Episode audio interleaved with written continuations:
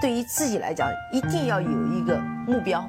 一个企业，它真的要对什么人负责任？嗯，要对社会负责任，嗯，对员工负责任，对股民负责任。这个三个责任，一个国家的发展，实体经济是永远是是顶梁柱。各位好啊，给你一个真实生动的格力电器，我们给的比你要的多。昨天那个节目呢，嗯，做的跟往常的风格不太一样。我是教大家如何的在股市中尽快的把你所有的本金都亏掉。可能很多人听了之后觉得，哎呦，这不是你的风格。那为了补偿大家呢，今天我们就再恢复到以前白老师的风格，我们来正儿八经的瞎说。前两天看了一个在集思路的一篇文章，我觉得。嗯，虽然它是一些感想，是一些感悟，没有一些具体的方法，但是有很多的话还是直插我的心窝。我觉得讲的非常对。那这个用户名呢叫赤子之心，他写的一篇叫《赤子之心十八年的投资感悟》，有很多话我觉得特别值得我们，无论是在做投资，还是在工作中，还是在生活中，都特别的有用，也特别的。读完之后也是如芒在背吧。那我把一些我认为特别能够打动我的精选出来，呃，跟各位来分享。也感谢这位叫赤子之心的朋友。它是分成了几个篇章那。第一篇呢就叫人生篇。那在人生篇中呢，有几句话我觉得讲的还是非常的对的。那我来摘抄几句。有一句话是这样说的，他说。格局小的人和定位低的人，那人生的道路呢，注定是越走越窄的。那人生和投资的不如意，几乎全部是你对自己无知的变现。那人生最大的误会呢，有三个事情。第一个就是企图扶烂泥，因为有有句话叫“烂泥扶不上墙”，那你企图去扶烂泥。第二个呢是去雕朽木，我们也都知道朽木不可雕也，那你要一定要去雕朽木。第三件事情呢就是买那些可能会有转机的烂公司。这三件事情对我们来说都是一个非常非常大的误会，也是非常非常大的痛苦。那我们说，如果一个女子找了一个 烂泥扶不上墙的老公，希望他能够。因为爱情，因为他去做一些改变，那就是做了腐烂你的事情。如果你的员工、你的同事、你的团队里面有一个朽木，那你真的是希望用你的感召，用这个集体的这种温暖去去雕刻它。我觉得那也是你操瞎了心了。那第三个呢，在投资中，你要去买那些看似有转机的烂公司，那真的是。赔钱的几率是十拿九稳，就像现在有很多公司每天都在上各种各样的财经头条、经济头条、民生头条，甚至是娱乐头条。比如说 ST 宝千里，比如说獐子岛，比如说那些曾经的王的女人梅艳吉祥、特丽 A，比如说那个为了梦想而窒息，现在却搞得自己像一个笑话一样的乐视，这些。都可能是我们在投资的过程中碰到的一些笑话和误会。接下来呢，他说，经营企业和经营人生的核心内涵可谓是异曲同工。那是什么呢？是打造护城河，制造不平等。这句话讲的非常对。我相信，一个如果在职场上工作经历超过十年以上的朋友，他应该能够明白什么叫打造护城河，什么叫制造。不平等。那在投资来说，一些有护城河的企业，比如说格力啊，那它是享有了什么呢？它享有了所有的资金的追捧，呃，享有了政策的追捧，享有了国家的认可，享有了市场的定价，享有了上游供应商和下游经销商谈判的筹码。过两天我给大家总结一下整个在。就是最近这一年中，二零一七年到二零一八年的年初，人民日报有多少次，包括新华网，包括央视有多少次提起了格力？呃，以前我们都知道这个事情它会比较多，但是你不总结，你不知道，真的是非常的多。那你觉得像这样的企业，它会出问题吗？你觉得像这样的企业，它股价会打着翻的跌停吗？我觉得，想一想这个，你拿着格力，像类似于这样的公司，你就会非常的安稳了。那作者又说，读书和思考呢，对于一个人来说是成本最低的打造个人护城河的方式（括号没有之一）。我身边有不少的朋友，可能一年连连一本完完整整的关于工作、关于学习、关于生活、关于保重身体、关于育儿、关于和嗯另另外一半相处、关于呃。提高一些个人的修养和能力，这种我们不叫闲书，叫正牌的书，可能都看不完，连一本都看不完。那我觉得，那你怎么会指望他能够去打造个人的护城河呢？能够去制造不平等呢？好，那人人人生篇呢，我们就节选这几句话吧。我觉得应该也是有一些感触的，各位。那下面再来看一看投资篇。投资篇还是有很多干货的，虽然他没有教一些具体的方法，但是这些理念如果你懂的话，你道在你心里的话，术它就会根据你这些道，它自然就会衍生出来。那我们以前就说以道育术嘛。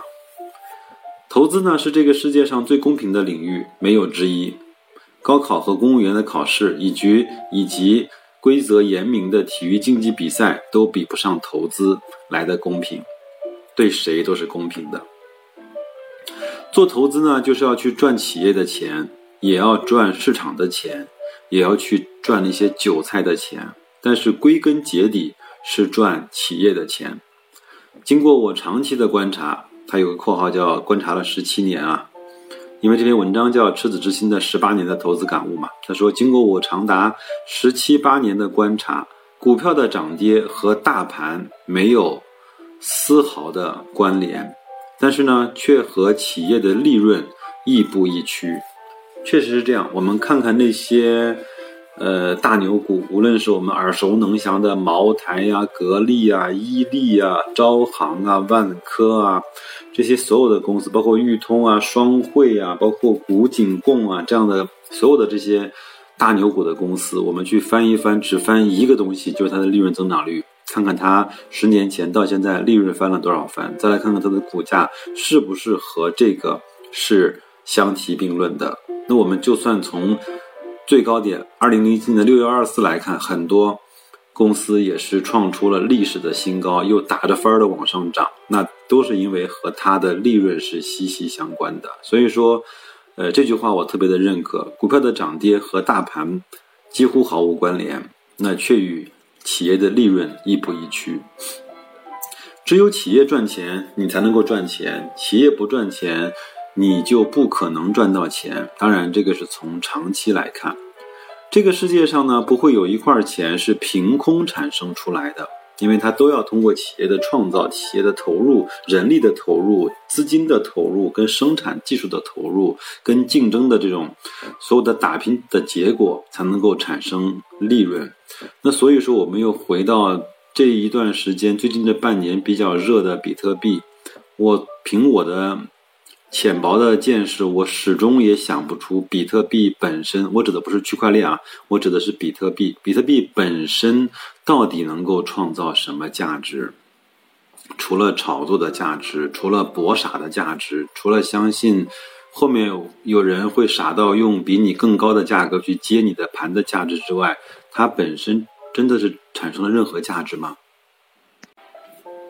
当然，我旗帜鲜明的赞同区块链的技术，我也认为它会对我们的金融，甚至是我们国家的管理，甚至是我们整个呃风控和信用的体系，都会产生比较大的影响，可能是颠覆性、深远性的影响。但是，呃，从比特币本身来看，我认为它没有产生任何的价值，所以说它就不应该持续的产生收益。那作者呢，跟踪过中国几乎所有的上市公司将近二十年，没有一家公司能够连续十三年以上超越净资产收益率为百分之二十，那企业做不到的事情，个人大概率也就做不到。这也就是为什么全世界的投资大师几乎没有人能够实现复合年化百分之二十以上的根源所在。当然，前两天，呃，伯克希尔哈撒韦就是巴菲特的公司的年报出台了，它整个去年是增加了百分之六十五，就是利润增加百分之六十五。但是，呃，其中有一半左右是因为美国的税改带来的，嗯，带来的收益。嗯，当然。他他是整个投资之神嘛，他可以做到整个五十三年以来只有少数的年份跑赢了标普，然后整个的收益是负的，其其余大部分时间都是正收益。但是我想说，即便是在这样的一个非常好的收益下，巴菲特的公司还有超过一千亿的现金是趴在账上的。有时候我们会说，那你既然这么好的收益，那你把一千亿投进去，不是会赚得更多吗？但是，即便是在这样的业绩下，它还有一千亿的美金是趴在账面上的。所以说，嗯，股神的方法论，我们基本上都明白了。他的保险的浮存金，他等待。股灾去抄底，买完就不放红利再投资。他甚至可以通过买股份来去影响，来去进入董事会，来去影响这个公司的管理和治理。但是，即便是你有那么多钱，你也一样和巴菲特在那个机会抄底，但是你的世界观和价值观和他不一样，那你很难做出来那那样的事情，很难做出来在那样的情况下有那样沉着冷静的做法。很难说，在两千年互联网泡沫非常足的时候，你不去动心，你不去赚那个，嗯，貌似毫无风险的快钱。所以说，我们要相信常识，更要相信原理和概率，不要去相信流行和时尚的，因为它不长久；也不要去相信题材与概念，因为它不落实。那连续十年都有效的方法，也未必是一个好的投资方法。比如说，打个比方，如由全世界最聪明的那群毕业于顶级的商学院的一批博士、诺贝尔奖的获得者组成的美国长期资本。管理公司，在一九一九九四年成立以后，曾一度的辉煌，但是呢，不到十年间，因为杠杆，因为整个，因为苏联的某一个事情，它就破产了，破产清算了。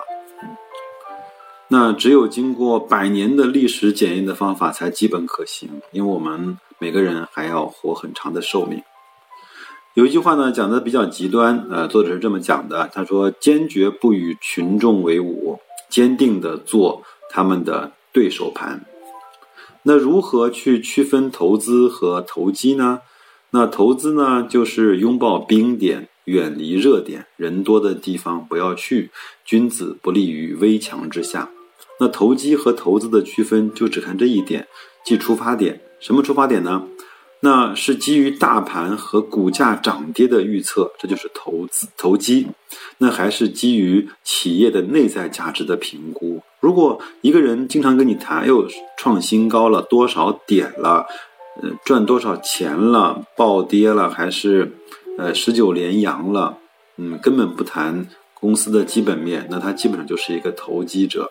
如果一个人不去那么多的关注大盘指数，不去关注那么多热点的新闻，只是在默默的研究这些好的公司，呃，非常了解他们内在的价值和估值的正常水平，低估还是高估的这些人，他大概率就是一个投机投资者，呃，或者他就是一个价值投资者。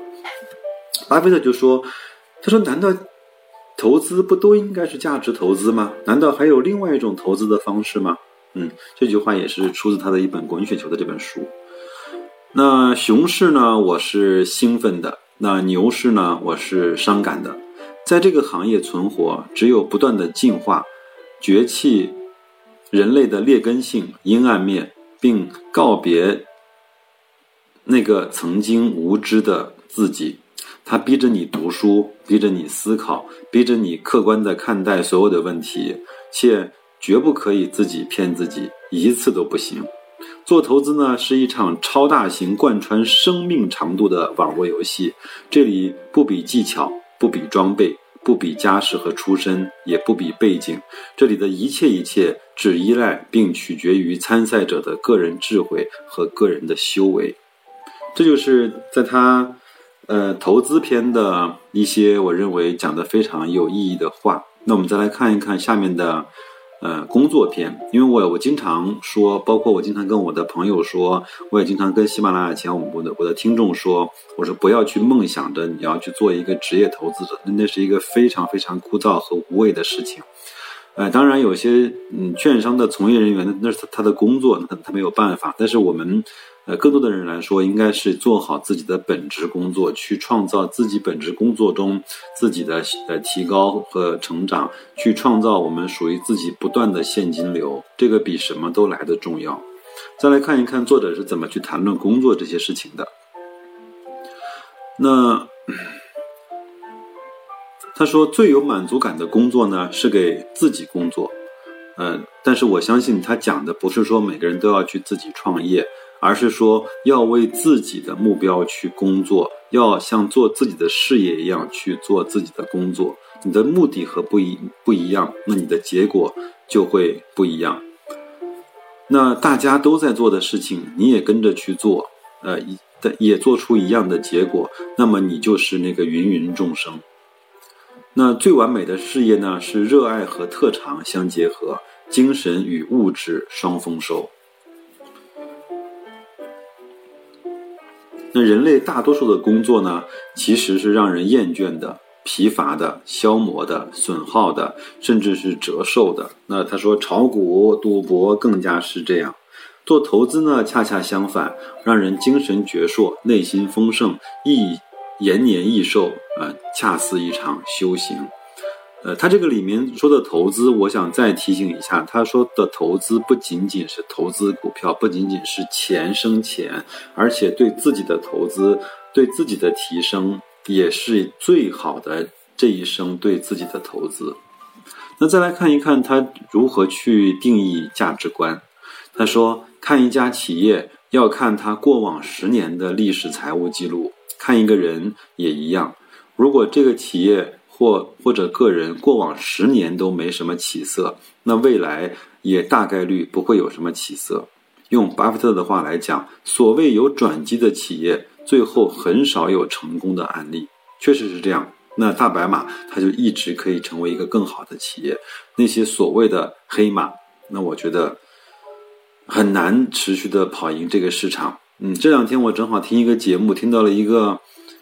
我都不不是很关注的一家公司，但是以前它很有名，叫全通教育。全通教育呢，在一五年那个疯狂的牛市上，它最高涨到了两百五十块。当时我们都说，哦，它这个真是二百五。但是，嗯，喜马拉雅前的听众，你们知道它现在是多少钱的股价吗？我说出来真的是令我们炸舌，它是八块五毛钱，九块钱不到。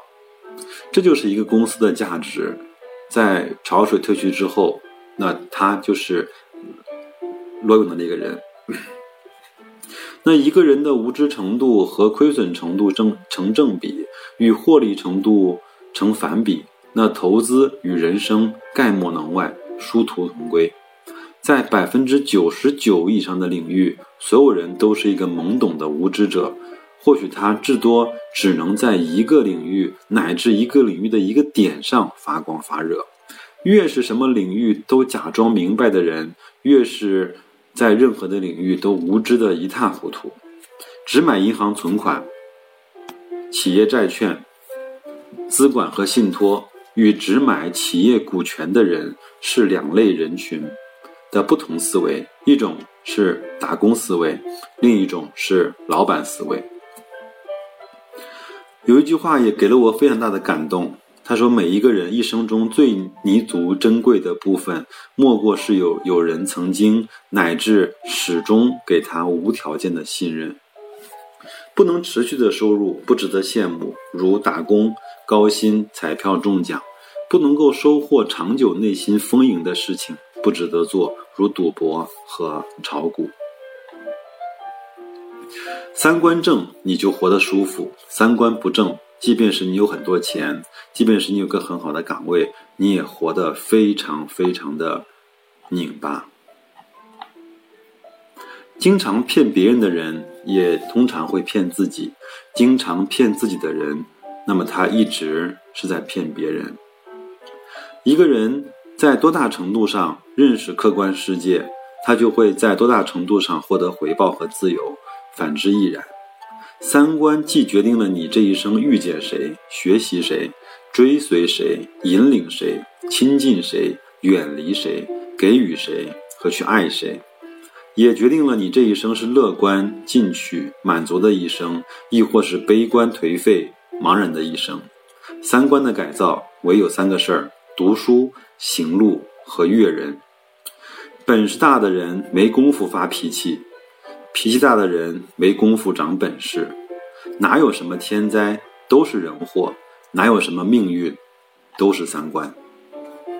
这就是我从他的文章里面截取的，认为对我。个人很能够打动我的一些话，每每看到这些话，我觉得自己离真正的修行啊还有很远的距离。无论是在工作上，无论是在生活中，无论是在投资上，我觉得还有很长的路要走。那我我也希望能够这些话能够带给呃听我节目的所有的朋友一点点的感受。嗯，真的不仅是在投资上，千万不要觉得听我这个节目多赚了一些钱，就是获得了更好的收益和回报。我更加希望听我这个节目能够打造出来一个自己真正的价值观啊，真正的人生观，真正的世界观。嗯，这样才是推动你或者推动每个人在往前长长久久走的动力和源泉。那就这样，嗯，这期节目我是非常一本正经的、正儿八经的在瞎说，那也回复到了以前我们经常听到白老师播音的状态，嗯，那就这样吧，再见。